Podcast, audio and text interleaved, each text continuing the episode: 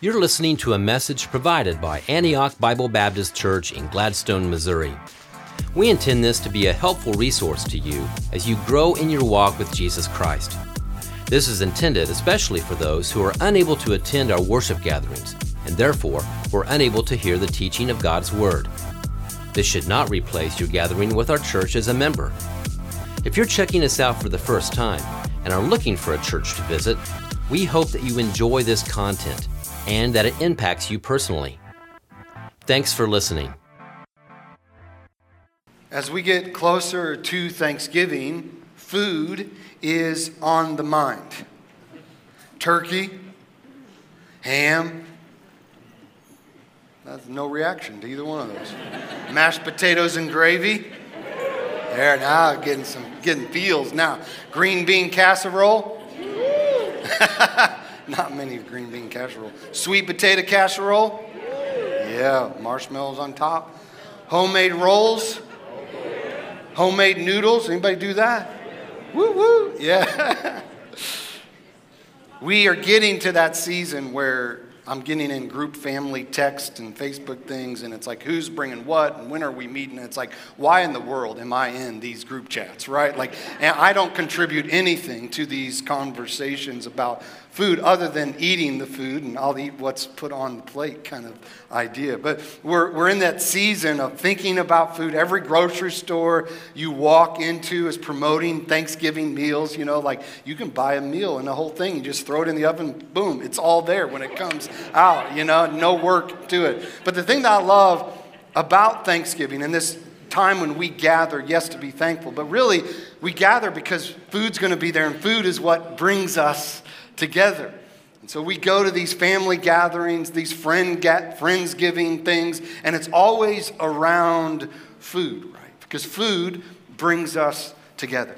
The Bible is full of references to food. From the beginning of creation, it was full of fruit. When we think of Adam and Eve, we think of people who ate of a tree of a fruit that they weren't supposed to eat of as we think about the story of Scripture unfolding. You have this promised land that was, that was full of milk and honey. You have the children of Israel wandering in the wilderness, and what does God provide for them? He provides quail and manna for them. If you see these different feasts that they have, one of the feasts with the booths is this food and drink and oils that would ga- they would gather together and eat together. You have the Passover meal that they would eat together. Even today, as we observe the Lord's Supper, we know from the Gospels that they were sitting down to have a meal with Jesus together. And the end of the meal is when they took the bread and they took the cup and they did what, what we similar, sim, similarly did today, right? That they took time and they observed what Jesus was about to do for them. We know from Revelation chapter 19 verses 6 through 8, that there's a feast that is coming of all feasts, known as the wedding supper of the Lamb. When we will sit down with Jesus and celebrate that day of the final victory being won, and we'll have a meal with Jesus. In Jesus' day, God's people longed for what they referred to as the messianic banquet.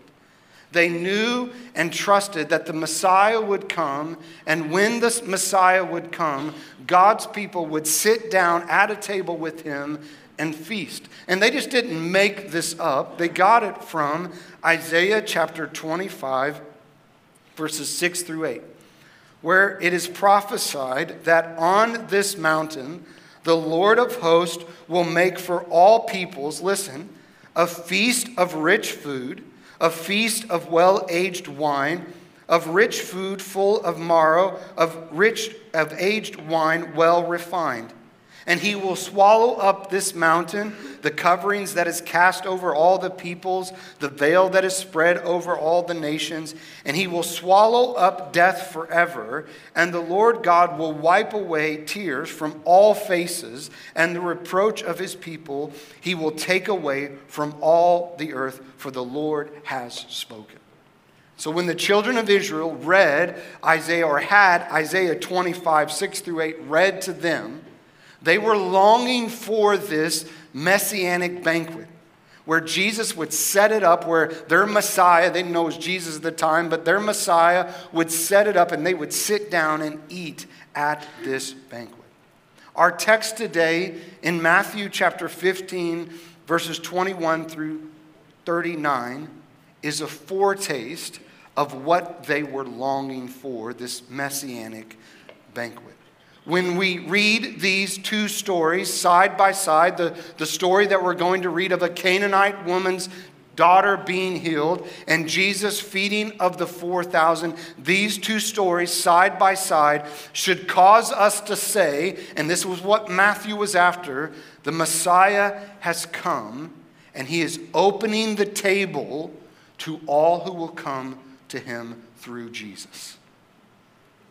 So these two stories that we're looking at today are, are a foretaste of what is to come in Revelations chapter 19, verses 6 through 8, where we will sit down at the marriage supper of the Lamb. To understand this, before we jump into our text today, we need to do a little bit of a geography sort of lesson. So if you like the uh, maps in the back of your Bible. You're welcome to look back there, but I'll have one on the screen as well to give you context so that you understand what I'm saying.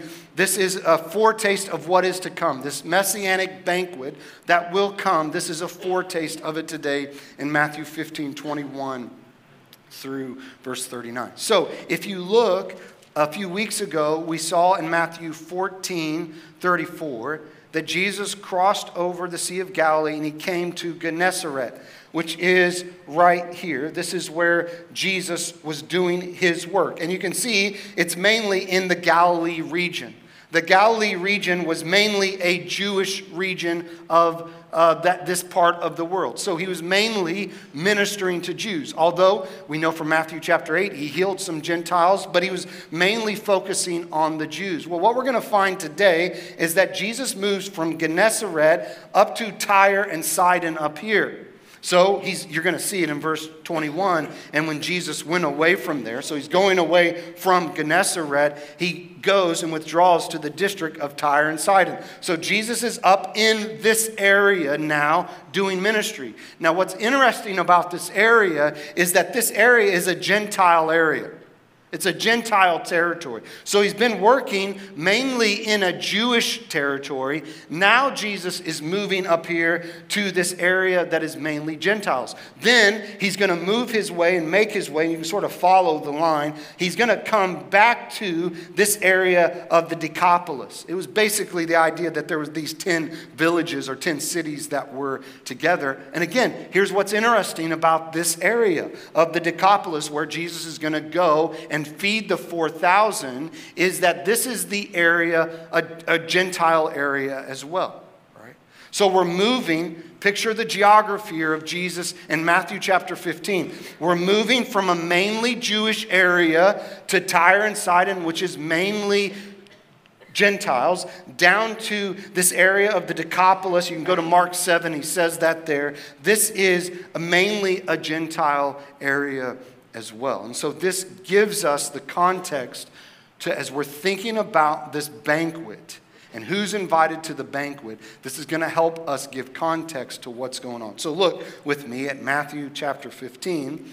First, we'll walk through the first story in verses 21 through 28. So Jesus went away from there and he withdrew to the district of Tyre and Sidon, a Gentile area. And behold, a Canaanite woman now, Matthew could have just said a woman? But he says a Canaanite woman. Why would it be important that Matthew would point out that this is not just a woman, but this is a Canaanite woman? He's pointing it out because he wants us to understand who he is ministering to who he is taking the good news to. It's not just the Jewish people, but the Gentile people as well. And you have to remember that Canaan was an enemy of Israel. Canaan, if you go to the Old Testament, was an enemy of God. When they took over the land of Canaan, right, they conquered the Canaanites, the enemies of God. And so Matthew is making a very specific point to say to us that this is not just a woman that he's ministering to here. This is a Canaanite woman. This is a Gentile woman who is outside, quote unquote, the family of the children of Israel, the family of the Jewish people. So he comes to this and says, Behold, a Canaanite woman from the region, this Gentile area, comes out and was crying, Have mercy on me, O Lord, son of David. My daughter is severely oppressed by a demon. She comes to Jesus and says, Have mercy on me. Here's what she understands when she says the term mercy. What she understands is she doesn't bring anything to the table. There, there's no merit that she brings to the table that should cause Jesus to catch her attention. She, she understands that she's not a Jewish follower, that she is a Gentile. So she understands that she doesn't bring anything to the table, so she needs mercy. So she says, Lord, have mercy on me. And then she uses this term, Lord. Now, this is not the Lord in the sense of Yahweh. He, she uses this term, Lord, three times. It's more Lord in the sense of respect. So my parents, when I was growing up, taught me that if anybody was older than me, I had to refer to them by sir and ma'am, right? So, yes, sir, yes, ma'am, no, sir, no, ma'am. So, I still, that's a hard habit to break, you know, when you've got up. So, I'll say yes, sir to people, and people are always like, don't say sir to me, I'm not old. And it's like, sorry, it just comes out of my mouth. This is, in essence, what she is doing here, right? She's using a term of respect for someone that she knows has special power. There's something different about him. So, by using the term Lord, she's not saying, I'm submitting to him as Lord of my life. She's just being respectful with Sir. But the next statement that she makes about Jesus is very interesting. She's a Gentile. And yet she says, Have mercy on me, O Lord, son of David. Now, why would she call him son of David? Well, remember the theme of the book of Matthew? The theme is Jesus is king. Remember Matthew chapter 1 and verse 1. How did we start out the book of Matthew? We started out the book of the genealogies Jesus Christ, the son of David, right? So the whole book is focused on Jesus being the king. And so there's something about this woman that knows that Jesus is different. That she's been around enough Jewish people to know that there's supposed to be this Messiah who's coming. And so she's recognizing Jesus for who he is, the son of David. And so she says, Have mercy on me, O Lord, son of David. You are the one that your people prophesied who would come. Then she says, My daughter is severely oppressed by a demon. So she just simply tells Jesus, Here's the problem. My daughter is oppressed by a demon. Look at how Jesus responds in verse 23. But he did not answer her a word. It would seem as if Jesus blows her off, like ignores her, like he didn't answer a word. Here she is. Have mercy on me, O Lord, son of David. My daughter's oppressed. And Jesus keeps on walking, doesn't stop.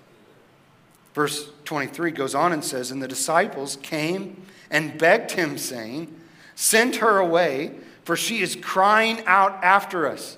So the disciples are like, She's annoying, right? And they're like, can, can you just heal her daughter so that we can move on? Like, I'm tired of her being around us, crying out for help. Just do what she's asking, is what they're saying, so that we can move on. What I love about this woman's faith is that it's a persistent faith that when she saw Jesus not responding to her, she didn't say, Well, he didn't respond to me. He must not love me. No, she keeps coming to Jesus and the disciples to the place that the disciples are like, Come on, just take care of her so that we can move on with what we're doing here. So Jesus responds to his disciples when they say, heal her and so she can move on. In verse 24, he answered his disciples, I was sent only to the lost sheep of the house of Israel. Didn't Jesus come for all people?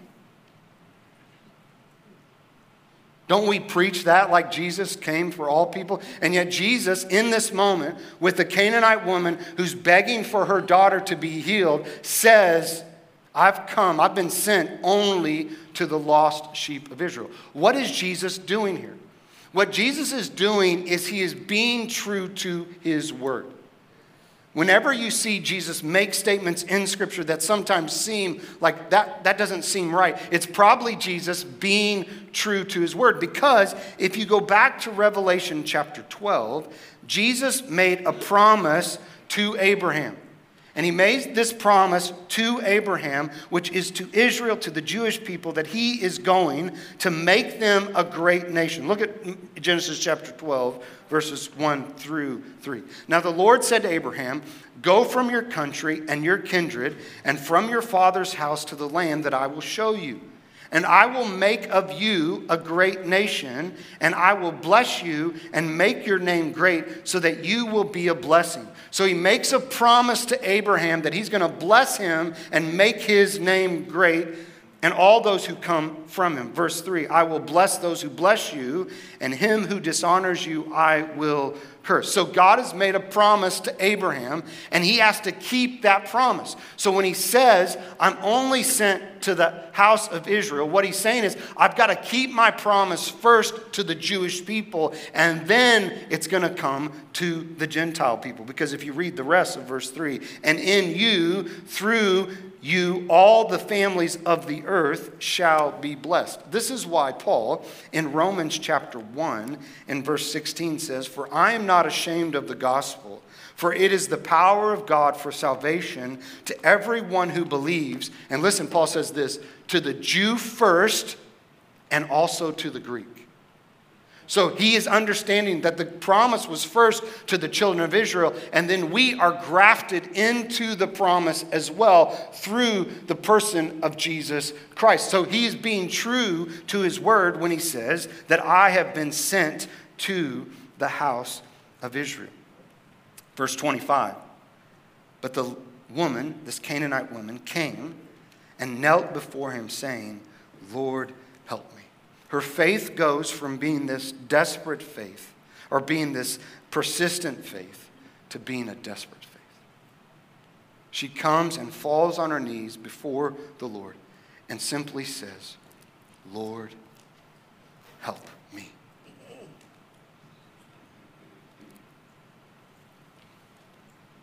I love her desperation. Yes, she's persistent. She keeps coming. But even in the face of the Lord saying, I've come only to the house of Israel, she still knows that He has the power to heal her. And He falls down before her. She falls down before Him and says, Lord, help me. Have you ever been that desperate in your life? Where you didn't add any flowery words to it, like, have mercy on me, O Lord, son of David, right? where you got to the place in your life that you just fell on your knees before the Lord and said, Lord, help me. I love genuine prayers like that. One of the things that drives me crazy about church culture and church world is these flowery prayers that use big words and words that half of the people don't even understand because it's just like we're trying to impress our Father rather than coming with desperate hearts that say, Lord, help me. I don't have any better words to say than that because I'm so desperate. Is I just want you to help me. And I want you to know today that God is drawn to desperation. He's not drawn to your fancy words. He's not drawn to your big churchy words. He is drawn to a heart that is desperate for the Lord. And even when it feels like the Lord is being quiet, that you continue to come and you fall on your knees to Him and say, Lord, help me. She's desperate for the Lord. So the Lord answers her. Verse 26, he says, It is not right to take the children's bread and throw it to the dogs. Now, what does that mean? Well, we, again, we got to understand who are the children at the table. The children at the table are the Jewish people that he has made this promise to, that he's going to bless them, and through them, he'll bless all the nation. And so they are the ones at the table. And Jesus says, It's not right for me to take bread that's for my children and hand it to the dogs. Now, dogs was a term that they used for the Gentiles of that day okay? So Jesus would have immediately been canceled in our culture because he used the terms dogs. But this is that's how they referred to them. Jewish people would refer to Gentiles as dogs. Now what's interesting about this term in your text today is that Jesus doesn't use the normal dog term that they would use, which was a dog that was uh, a free running dog that hung out in the trash heaps, right? That kind of a wild dog. When Jesus uses the term dog here, it is the idea of a smaller dog that stays in your house. So here's what's funny is people have used that to say, well, Jesus wasn't trying to be as harsh, right? He was being nicer by the term a small dog at home rather than a dog that runs through the neighborhood and eats the trash and is mangy dog, right?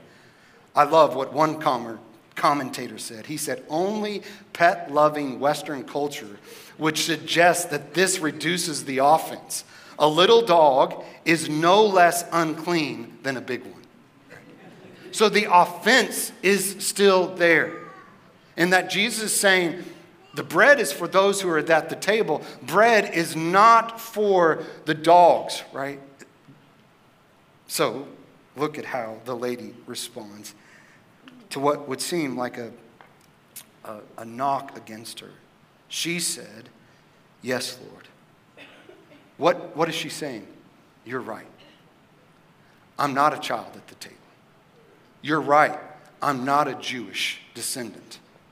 I don't have that right to be at the table. She agrees with the Lord and says, Yes, Lord. But look at what she, else she says. Yet even the dogs eat the crumbs that fall from their master table.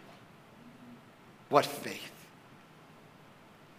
That she would say to the Lord, Listen, I understand I don't get a seat at the table because I'm I'm not of Jewish descent. But I guarantee you, at the master's house, those little dogs that run around get crumbs from the master table. Can I get a witness if you've got a little dog in your house, right? I grew up, no animals in our house. We had a dog, it peed everywhere, pooped everywhere. So that didn't go over with my parents. So we got rid I had no pets. We tried fish, goldfish, dead. So we just didn't do it. You know, it didn't, didn't work for our family. But I married into a family with Ruth that loves little dogs, right? And so when your wife loves dogs, what's going to happen in your marriage, right? You're going to get a dog, right? Even though I'm not a big dog kind of guy. So when our kids got a little bit older, we got a dog. And of course, Ruth's going to take care of it. The kids are going to take care of it. Who takes care of the dog? You're looking at the guy that takes care of the dog. You know what I'm saying? Little, sorry, that was a little frustration coming up. But here's the reality of having a dog is what I found with our dog is he cleans the crumbs from under the table. Like you go in the kitchen, our kitchen floor is always clean. And here's how I started noticing this. We would go to my mom's house, and my mom's super clean. So don't hear if my mom she watches my sermon. So mom, I love you. Our house is super clean. But when the grand great grandkids come over, you know how this happens. There's crumbs everywhere. So it's funny, after we eat together as a family, I always notice the floor is full of crumbs. It's like, well, that's sort of gross. And then I see my mom get out a broom and she's got to sweep up the floor. It's like, we never have to sweep the floor because the dogs always eat the crumbs from the table, right? Here's what this lady is saying to Jesus She's saying, Jesus, you are the Messiah of Israel, you are the son of David. And it must, the bread must first go to your own people. But that does not mean that the mission stops with you at the table, but that we can get crumbs from the master's table. This is her having a believing faith that she believes that, yeah, I am a Gentile. I'm not at the table, but at least I could get crumbs from the master's table. You could show me mercy and you can show me grace. She has a believing faith. And look at how Jesus responds to her faith in verse 28. Then Jesus answered her, O woman, great is your faith. Be it done for you as you desire. And her daughter was healed instantly. Jesus looks at this woman who has persistent and desperate and believing faith, and she, he says to her, Your daughter has been healed. Great is your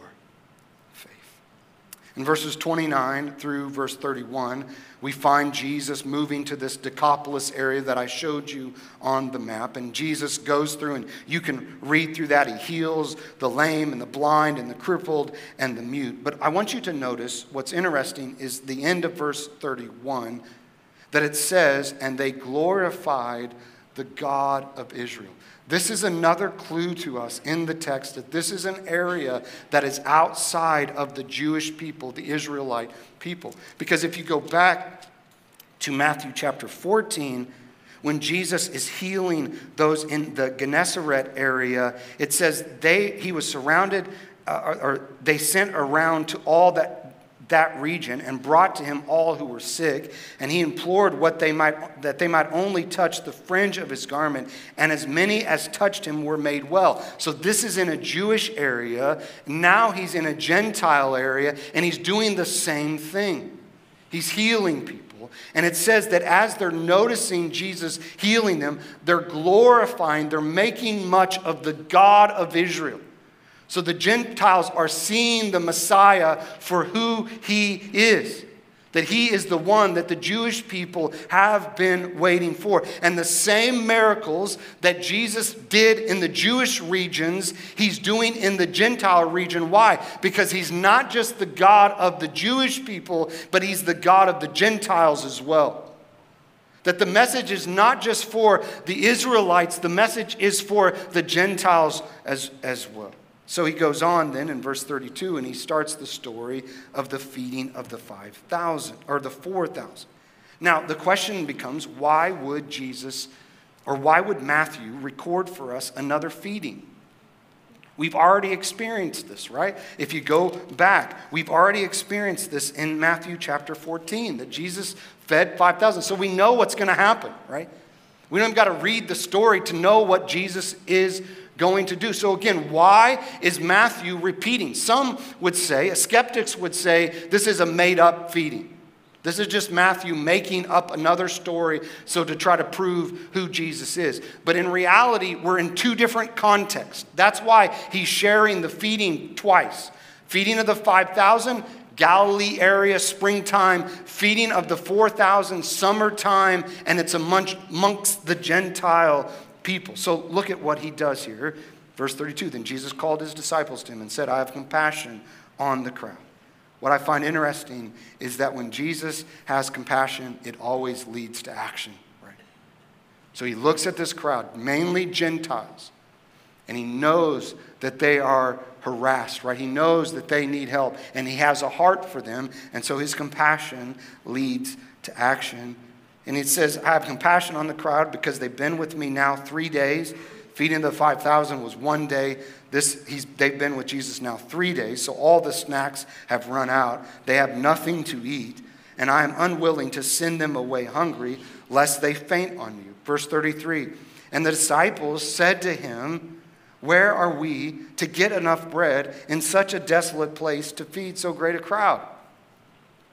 Are you thinking what I'm thinking? Like, come on, guys.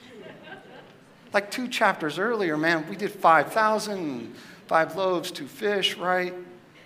Now we're at this same sort of situation again, and you're saying, I don't know where that's going to come from. Well, obviously you know, right? Like, come on. So Jesus says to them, How many loaves do you have? And they said, Seven and a few small fish. Directing the crowd to sit down on the ground, he took the seven loaves and the fish, and having given thanks, he broke them and, and I love this. He gives it to the disciples, and the disciples give it to the crowd. He did the same thing in the feeding of the 5,000.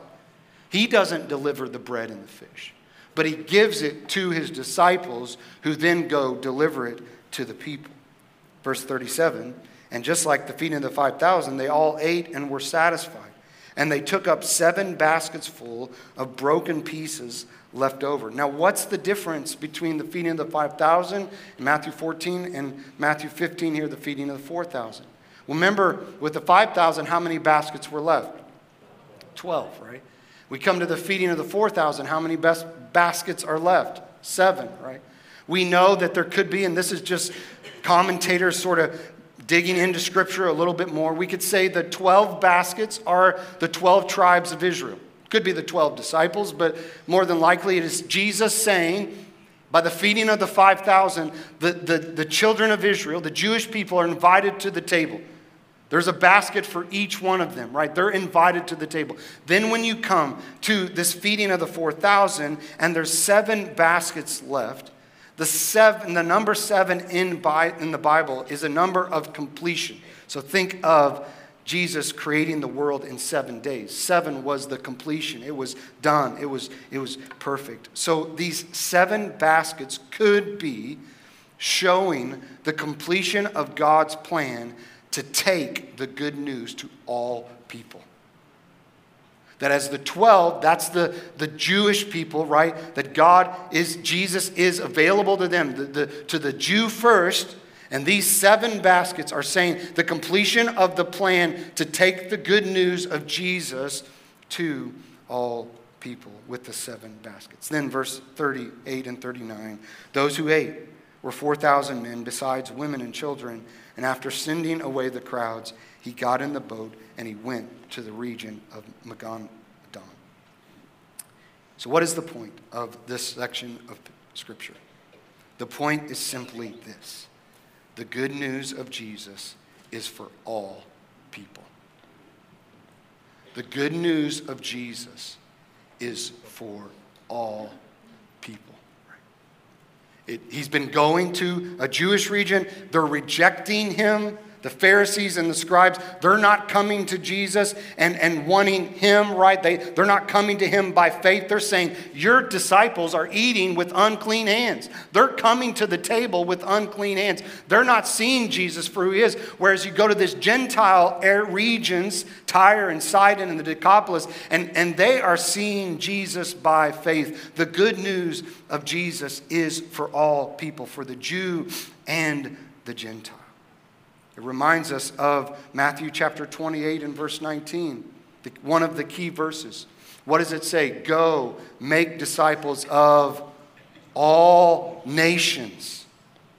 This is Matthew illustrating for us the good news of Jesus is available for all people. The kingdom of heaven is expanding not just to the Jews, but to the Gentiles as well. We have all been invited to the party. We have all been invited to the feast.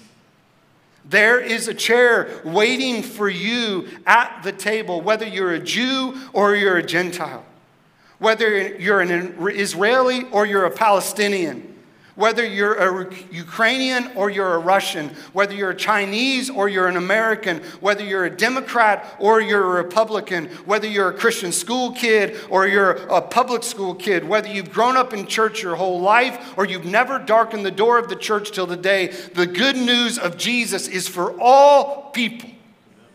You have never locked an eye with someone that the good news of Jesus is not. And Matthew is wanting his audience to see that the good news of Jesus is for all people the Canaanite woman and the Gentile region of the feeding of the 4,000. There's a couple of points underneath the good news of Jesus is for all people that I want to remind you of. This good news is to be received by faith. What did Jesus compliment the woman on? Her faith. He said, O woman, great is your faith. This good news is to re- be received by faith. Faith is a trust in who Jesus is and what he has done. Paul puts it this way in Galatians chapter 3, in verse 26, he would say, For in Christ Jesus you are all sons of God through faith. It's a trust in Jesus. And so, my question for you is have you put your faith and trust in Jesus alone for your salvation? Salvation is by faith alone. Works don't come into that.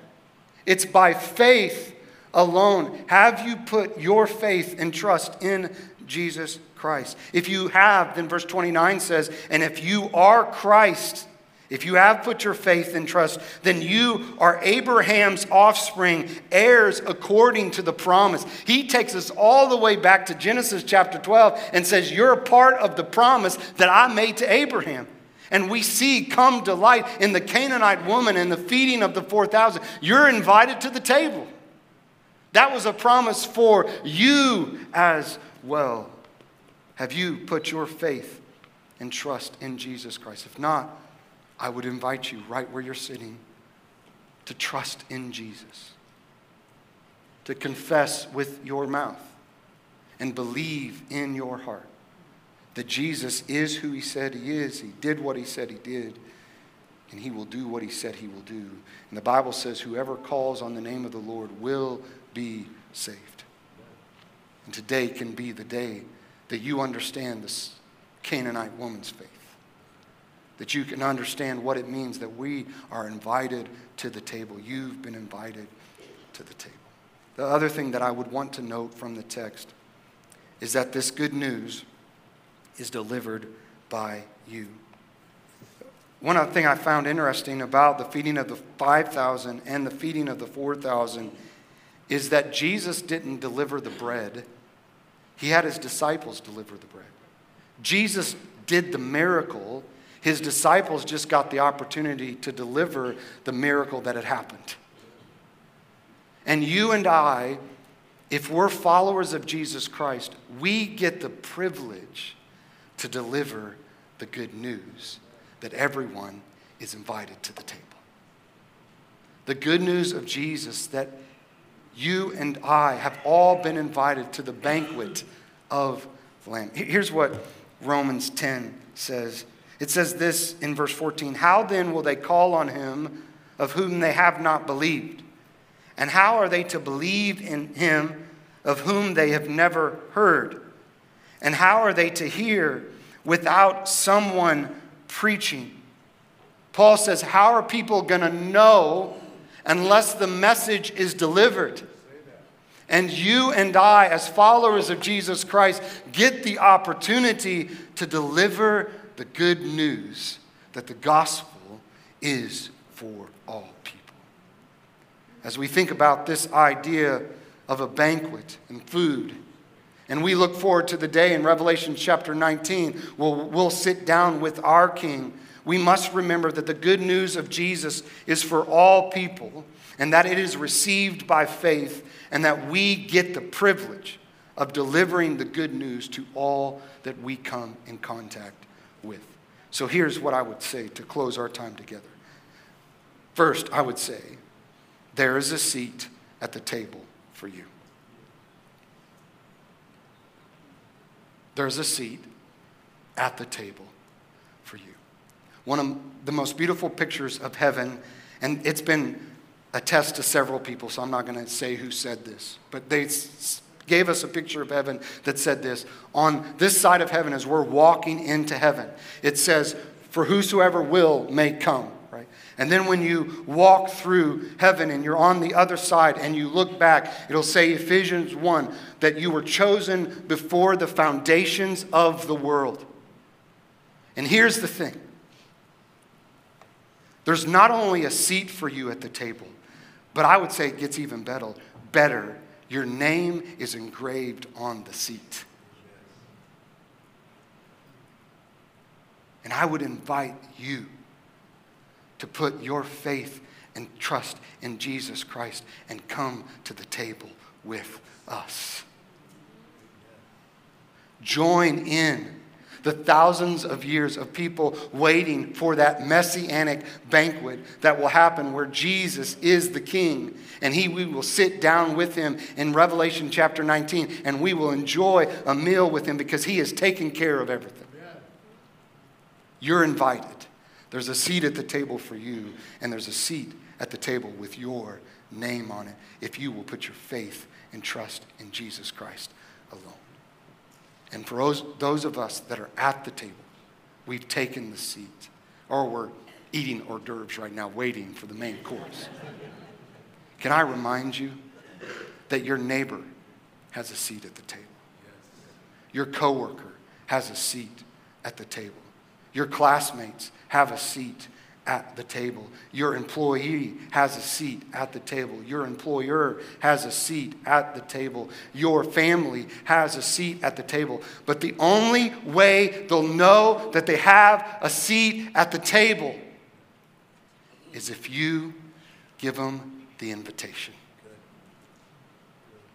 If you pass out the bread and the fish. If you say, hey, you've been invited to the same party I've been invited to, and you don't want to miss this party. May we be faithful to invite all those that by faith in Jesus Christ will be at the table because the good news is for all people. Father, thank you for your word. And that the geography of where Matthew 15 happened could open our eyes to the good news of the gospel being for all people. I'm thankful for the faith of a Canaanite woman who wasn't offended by what you said to her, but pushed in and said, You're right, Lord, we don't belong at the table, but at least we can get some crumbs. And because of her faith in you, her daughter was healed, which was pointing us to a greater faith, which was faith in you alone for salvation that you have went to the cross on our behalf for our sins. That's what we read about in Isaiah chapter 53 as we took the Lord. It was our transgressions, it was our sins. And you died in our place, and you were buried, and you rose again three days later so that we could be invited to the table if we'd put faith, our faith and trust in you. And so I pray that if there's anyone in this room that maybe Say, I don't feel like I belong at the table. Lord, they're right. We don't belong at the table, but because of grace, we can be. And so, by faith in you, may they come to the table today. And for those of us that are at the table or getting ready for that day, help us to be good stewards of the great responsibility that you've given us to hand out invitations to the party. Help us to be faithful, to share with our neighbors, with our family with our coworkers, that there's a seat at the table for them, for all who will put their faith and trust in you. In Jesus' name, amen. Thank you for listening. You're always welcome at Antioch. If you desire more information, please go to antiochbbc.org. That's antiochbbc.org. God's best to you.